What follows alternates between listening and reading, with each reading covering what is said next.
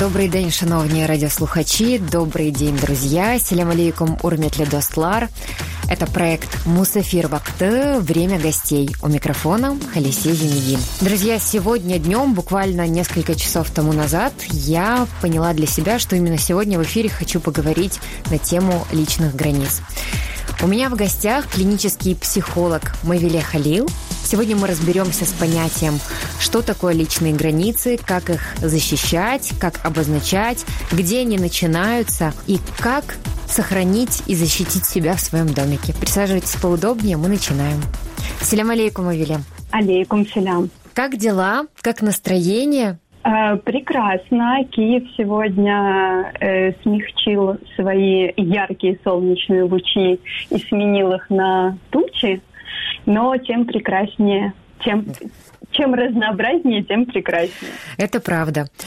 Я уже уточнила о том, что именно сегодня мне захотелось поговорить на тему личных границ и рассказать нашим слушателям больше, что же это действительно, потому что в последнее время это особенно сильно на слуху э, и в информационном пространстве об этом говорят, но не всегда все для себя определяют и, не всегда могут себя защитить. Так что же такое личные границы? Про что это? На самом деле, да, очень многие э, термины из психологии перешли в нашу обыденную жизнь, ну, наверное, потому что они есть часть нашей жизни, но они стали обрастать очень многими мифами, очень разными определениями и так далее. Поэтому в любую тему, как, какой бы популярной она ни была, есть смысл, конечно, вносить ясность и то же самое с личными границами.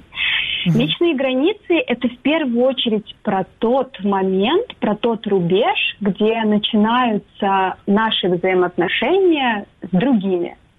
Э, это любые отношения на самом деле. Эм, это та черта, где начинается взаимодействие с другим человеком. И именно здесь начинается, собственно, проходить, начинает проходить линия границ.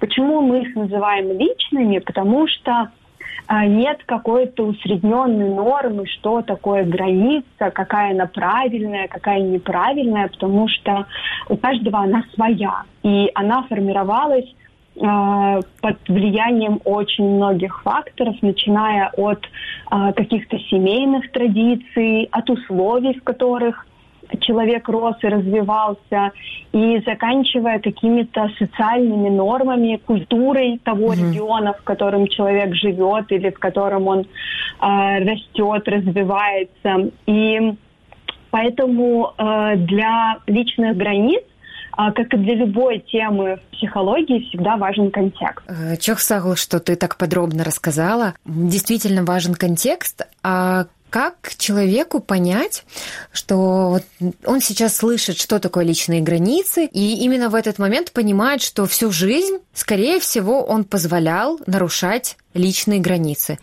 И он решает, что все, я больше так не хочу, со мной больше так нельзя, я не разрешаю самому себе ко мне так относиться. Тут есть, э, знаешь, очень интересный момент, э, точнее несколько аспектов. Первый и самый главный аспект для того, чтобы понять, где проходят мои личные границы, а, каждый из нас должен очень четко отдавать себе отчет в своих чувствах. И я замечаю такую тенденцию, что мы часто а, совершенно не прислушиваемся к своим ощущениям, потому что у нас есть какие-то стандарты, шаблоны, а, в том числе навязанные нам извне, и мы в этот момент забываем слышать себя, и э, самый главный навык, которому человек учится, прежде чем э, обозначить свою границу, это навык э, слышать себя, слышать свои ощущения и слышать свои э, чувства в тот момент, в, которых, в котором происходит взаимодействие. Потому что нарушением личных границ мы можем назвать момент, когда у нас возникает какой-то внутренний дискомфорт – в ответ на действия, направленные к нам. Это могут быть там слова, там какие-то реальные поступки и так далее. То есть, и когда мы испытываем этот дискомфорт, мы должны попробовать его обозначить. Что это за чувство?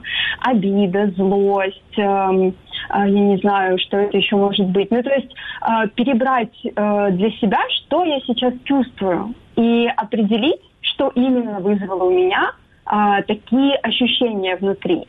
И здесь человек уже начинает понимать, что вот эта для него красная линия здесь проходит его границы. Ты озвучила, что важно отслеживать эти эмоции, и мне кажется, в момент отслеживания эмоций в то время, когда наши границы нарушают, можно подумать и прочувствовать еще больше эту красную линию и больше понимать себя, принимать себя, слышать себя и узнавать себя, потому что именно в момент, когда есть скрытая агрессия, потому что эта эмоция может по отношению к нам быть и скрытой, и в ответ мне кажется, можно задавать вопросы. Как ты считаешь, э, правильный ли это ход? Ну вот тут есть очень э, много важных маркеров, которые точно стоит отметить. Э, во-первых, э, когда мы можем называть ситуацию нарушением границ. Uh-huh. Есть, к сожалению, такое подсознательное, наверное, детское желание, чтобы окружающие угадали, как мы любим, чего мы хотим, как нам нравится и так далее. Но а, так уж сложилось, что узнать а, о границах можно только в коммуникации. То есть узнать о границах другого человека можно только тогда, когда, возможно, ты подошел слишком близко к этой границе или перешел эту границу, и тебе это обозначили. И в этот момент ты понимаешь, что здесь проходит красная черта другого человека, и, соответственно, а, туда больше наступать не нужно и тебе это обозначают в разговоре. Либо когда по отношению к нам кто-то совершает определенные действия или говорит какие-то слова, которые, от которых мы чувствуем внутренний дискомфорт. У нас там сразу появился звоночек, что нам неприятно в такой форме общаться. Mm-hmm. И мы говорим, эм, простите, пожалуйста, но вот мне неприятно такое слышать, или э, мне некомфортно, когда так говорят. Э, и таким образом мы обозначаем эту красную линию. И тогда она только появляется. То есть и нарушение границ, это, собственно, когда мы ее обозначили, а человек все равно на нее наступает и по ней топчется. И тогда он уже нарушает наши границы, потому что теперь он уже точно знает, где они проходят. И вот это первое взаимодействие, когда человек еще ничего не знает про нашу границу и про то, где у нас проходят красные линии, это когда мы пересекаем друг, другую страну, границу другой страны, там есть такая табличка, которая как да. означает, что мы сейчас находимся уже, переступаем сейчас границы и находимся в другой стране. Вот нам этим, этими табличками служит, э, служит разговор, да, коммуникация, когда мы это проговариваем словами. И а, когда человек э, не знает, когда мы ему еще об этом не сказали, а, он не может нарушить, потому что он не знает. Ну, то есть э, здесь как бы незнание как раз освобождает от ответственности.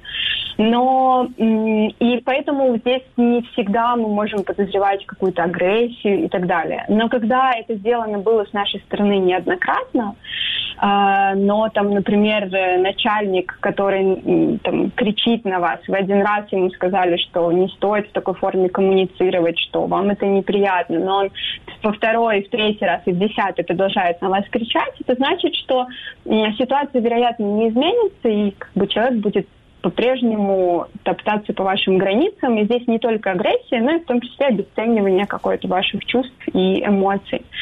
Поэтому эм, это не всегда, да, это не всегда про агрессию, это про то, что мы существуем а, в разной норме, да, то есть что нормально для одного человека может быть вполне ненормально для другого. А, и в силу того, что а, здесь мне хочется еще отметить один очень важный момент про то, как человек нарушает свои границы сам.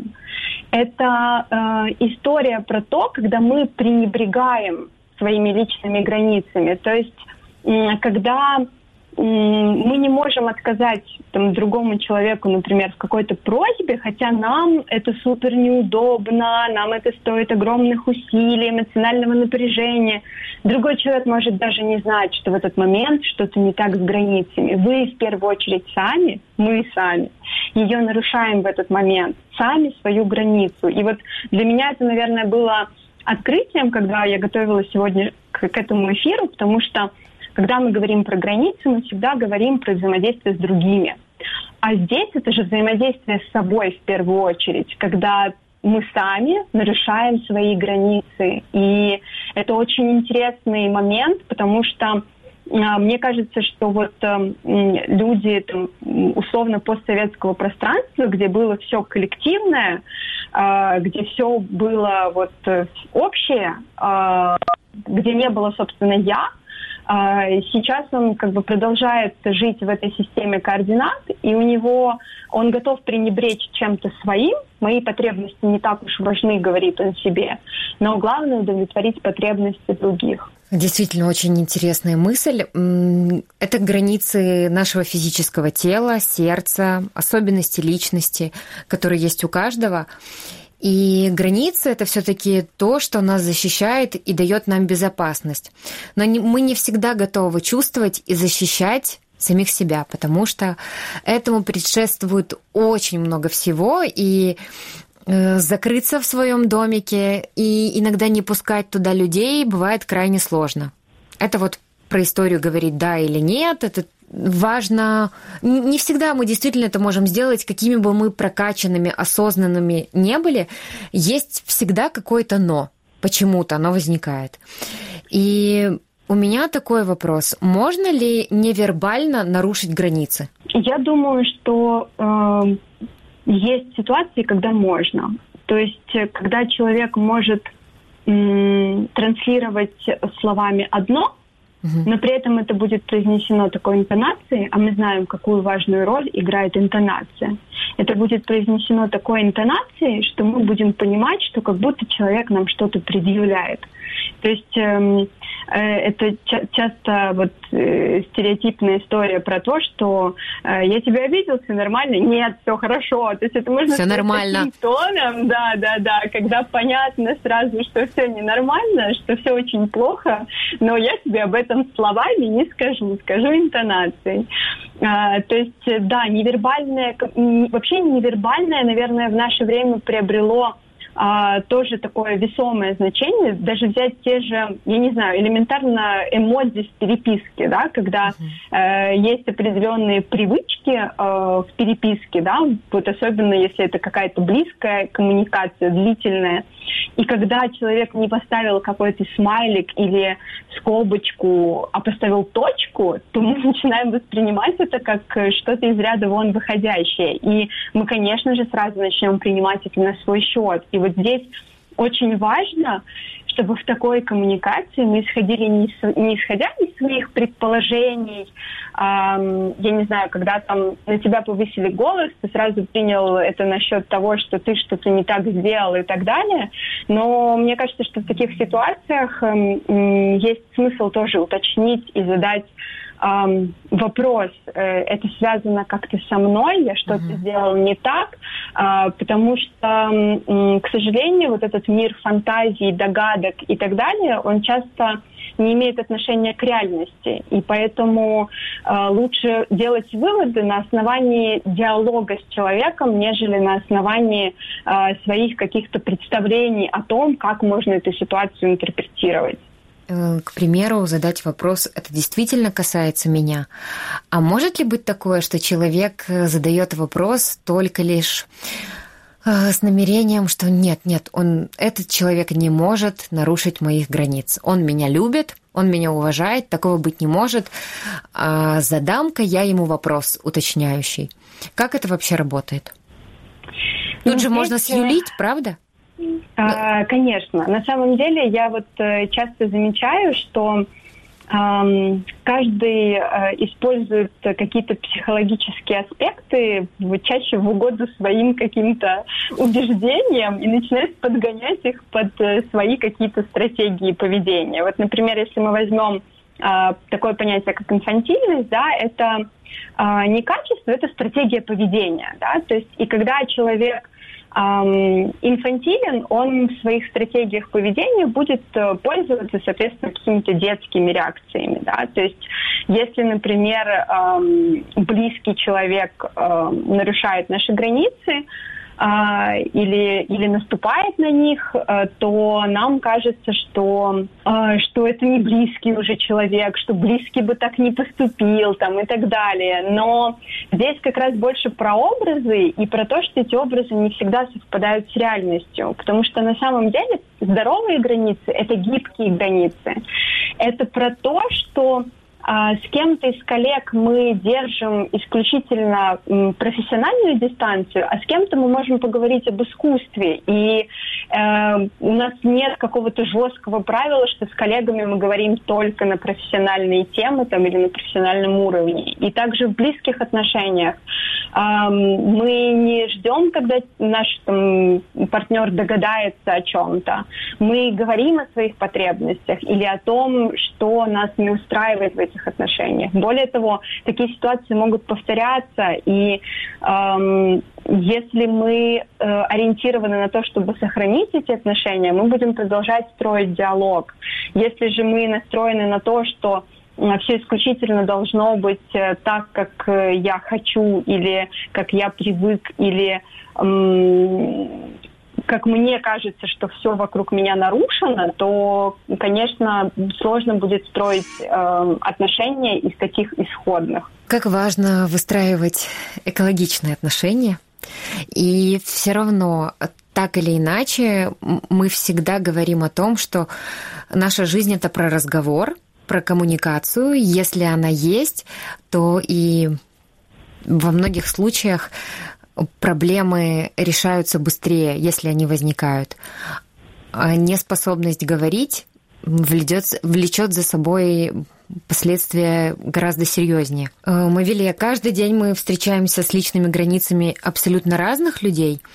Мы сейчас поговорили о том, что как защитить свои границы, а как нам не нарушить границы другого человека. Вот я хочу теперь встать на другую сторону. Я послушала о том на месте слушателей, как важно сохранить свои, а теперь как сделать так, чтобы быть все-таки деликатным человеком, и постараться в коммуникации не обижать и не нарушать границ другого человека? А вообще, наверное, деликатность и тактичность – это те качества, которые меня действительно восхищают, потому что когда они эм, очень природные и естественные, с таким человеком очень легко коммуницировать, потому что ты всегда знаешь, э, что здесь ты – это такой островок безопасности. И я сторонник того, чтобы в себе а, воспитывать деликатность и тактичность. И один из эм, главных эм, один из главных, наверное, не знаю, может быть, пониманий, одно из главных пониманий, что, эм, которое эм, поможет нам уважать э, чужие границы, это позволение другим людям быть не похожими на нас. И это возможность другому человеку э, быть другим и уважать вот эту его способность или вот, это, вот эти его черты, э, пока, конечно, это не начинает э, как-то негативно сказываться на нас, в том смысле, что по отношению к нам это там переходит какие-то границы. Но дать человеку возможность быть таким, какой он есть, а, потому что я замечаю, что есть люди, которых эм, а, они м, могут нарушать границы, но это происходит эм, настолько э, природно и естественно, как часть их, ну вот часть их культуры, часть их природы, часть их естества, что ты при этом не испытываешь стеснения. То есть человек не играет, он такой. И тебе несложно ему сказать, если это действительно как-то нарушает твои границы, или в этот момент у тебя это не доставляет дискомфорта. То есть вот это вот уважение, вот эта вот деликатность к, и позволение другому быть другим, э, мне кажется, это про уважение чужих границ. Я никогда не забуду историю про то, как во Львове на семинаре, где присутствовала преимущественно такая мужская компания, спикер эм, говорил какую-то мысль, и ему в этот момент захотелось сказать мат. Но и наши все ребята, мол, говорите, там ничего страшного, все свои. А, он указал на девушек, у нас было там всего две, он указал на девушек сказал, при них я не могу. И это было так эм, прекрасно, потому что это про деликатность, и это про границы, и это про уважение границ. А, и мне очень нравится, когда другие люди с трепетом и с деликатностью а, относятся к границам других людей, позволяя им быть не похожими на нас. Это прекрасно. Да, этому правда стоит учиться. Этому важно выделять в своей жизни определенное время и замечать себя, других людей в своей жизни для того, чтобы наши взаимоотношения были более экологичными, более осознанными, чистыми и как ты сказала, деликатными. Э, также ты озвучила про дискомфорт. А подскажи, пожалуйста, а как не бояться замечать дискомфорт в нарушении личных границ? Потому что иногда кажется, ой, а может он все-таки не нарушает мои границы? Вот он просто такой, и он всегда так общается.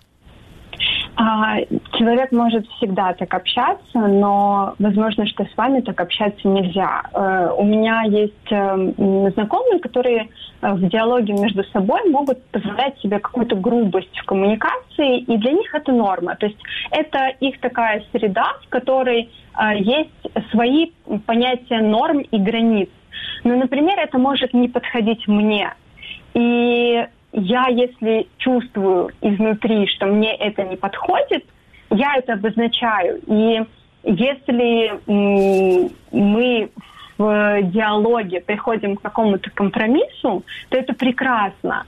Но если в конце концов мы придем к тому, что он не готов с этим справиться, а я не готова это принять, то здесь нужно четко понимать, что тогда есть смысл, возможно, завершить коммуникацию. Mm-hmm. Не всегда, а, не всегда на самом деле мы а, на сто процентов живем в удобных для себя границах, да, потому что иногда нам действительно приходится идти на компромиссы, потому что есть более ценные и более важные вещи для нас, которые мы готовы принять. Но вот для себя очень четко важно обозначить, где эти красные линии проходят, что мы готовы принять, а что нет. Я в контексте границ всегда, наверное, буду настаивать на том, чтобы мы узнавали себя в первую очередь. Потому что вот этот диалог с собой, он с него начинается, в принципе, все. Вообще понимание себя. И когда мы начинаем понимать себя, мы очень четко понимаем, э, где мы можем быть более гибкими, где это противоречит нашим ценностям. И вот нужно себе четко, э, во-первых, не, не прятать это ощущение дискомфорта даже от себя. То есть если оно возникло, нужно в этот момент четко его прожить. То есть ответить себе на вопрос, что вызвало дискомфорт, а, что именно мне не понравилось, прям конкретно до атомов разобрать. То есть это может быть вообще какое-то одно слово, то есть даже не диалог с человеком, а просто какое-то слово, сказанное в ваш адрес. И нужно очень четко для себя определить, что именно, потому что таким образом, во-первых, мы, э, правда, больше узнаем себя, во-вторых, мы создаем экологичную среду для себя, и в-третьих, это нам позволяет лучше понимать и других, потому что мы понимаем, что то, что может быть неприятно нам, может быть в том числе неприятно и другим. И для этого, безусловно, очень важно э, отдавать себе отчет в том, что мы сейчас чувствуем, и к этому прислушиваться, потому что а, наше тело и наша психика, они нас не обманывают. Они э, всегда нам подсказывают, на что нужно обратить внимание. Э, Чахсагал, э, действительно, чувство имеет очень большое значение, и наша жизнь это про контакт с собой, контакт с сердцем, контакт с телом, с окружающими людьми. Я сейчас поняла, что на работе большинство из нас проводит 80% своего времени. И также коммуницируя с коллегами, кто-то является на руководящей должности, кто-то является подчиненным. И как правило, не всегда есть э, граница между начальником и подчиненным. Э, подскажи, пожалуйста, как быть тем людям, которые чувствуют, что на рабочем месте их границы нарушаются, и человек не совсем понимает, что можно с этим делать, и не может до конца сформулировать? Ну, здесь очень важно отдавать себе отчет в том, а, в каком контексте нарушаются границы. Конечно, нам может быть неприятно слышать, что а, мы что-то упускаем в работе, да, но такие диалоги с руководством делают нас продуктивнее. Но другое дело, когда имеет место переход на личность, на какие-то личные моменты, да, и вот здесь э, это, ну, как мне кажется, да, это недопустимые вещи. Но опять же, э, мы исходим из того, что норма у каждого своя. И если э, человеку дискомфортно э, в какой-то коммуникации, особенно с начальником, это всегда можно деликатно обозначить. Конечно, для этого нужна смелость, э, потому что часто это сопровождается страхами определенными. Но с другой стороны, э, важно для себя понять, что э, убытки, которые мы понесем от э, неврозов, да, которые могут приводить к таким э, рассинхронам, когда мы внутренне сопротивляемся очень сильно, а внешне никак этого не высказываем. Э, это э, будет всегда нас э, приводить к какому-то э, рассинхрону в жизни, и это будет всегда э, с последствиями для нашего эмоционального состояния. И э, здесь важно все-таки научиться, я уверена, вот у нас есть страх, да, у нас есть страх, что нас не поймут.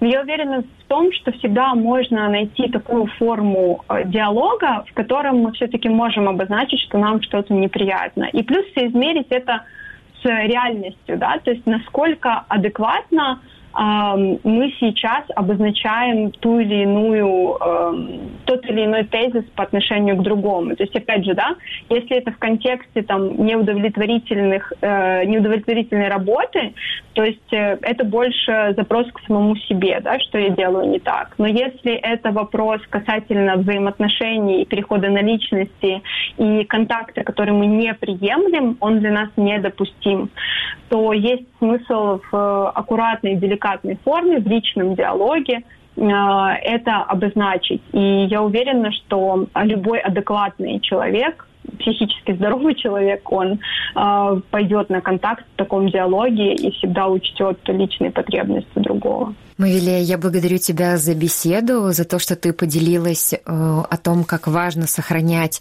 и защищать э, свои личные границы. Уверена, нашим слушателям э, сегодняшняя тема была полезна. Что ты пожелаешь слушателям? Я хочу искренне пожелать э, чуда и волшебства.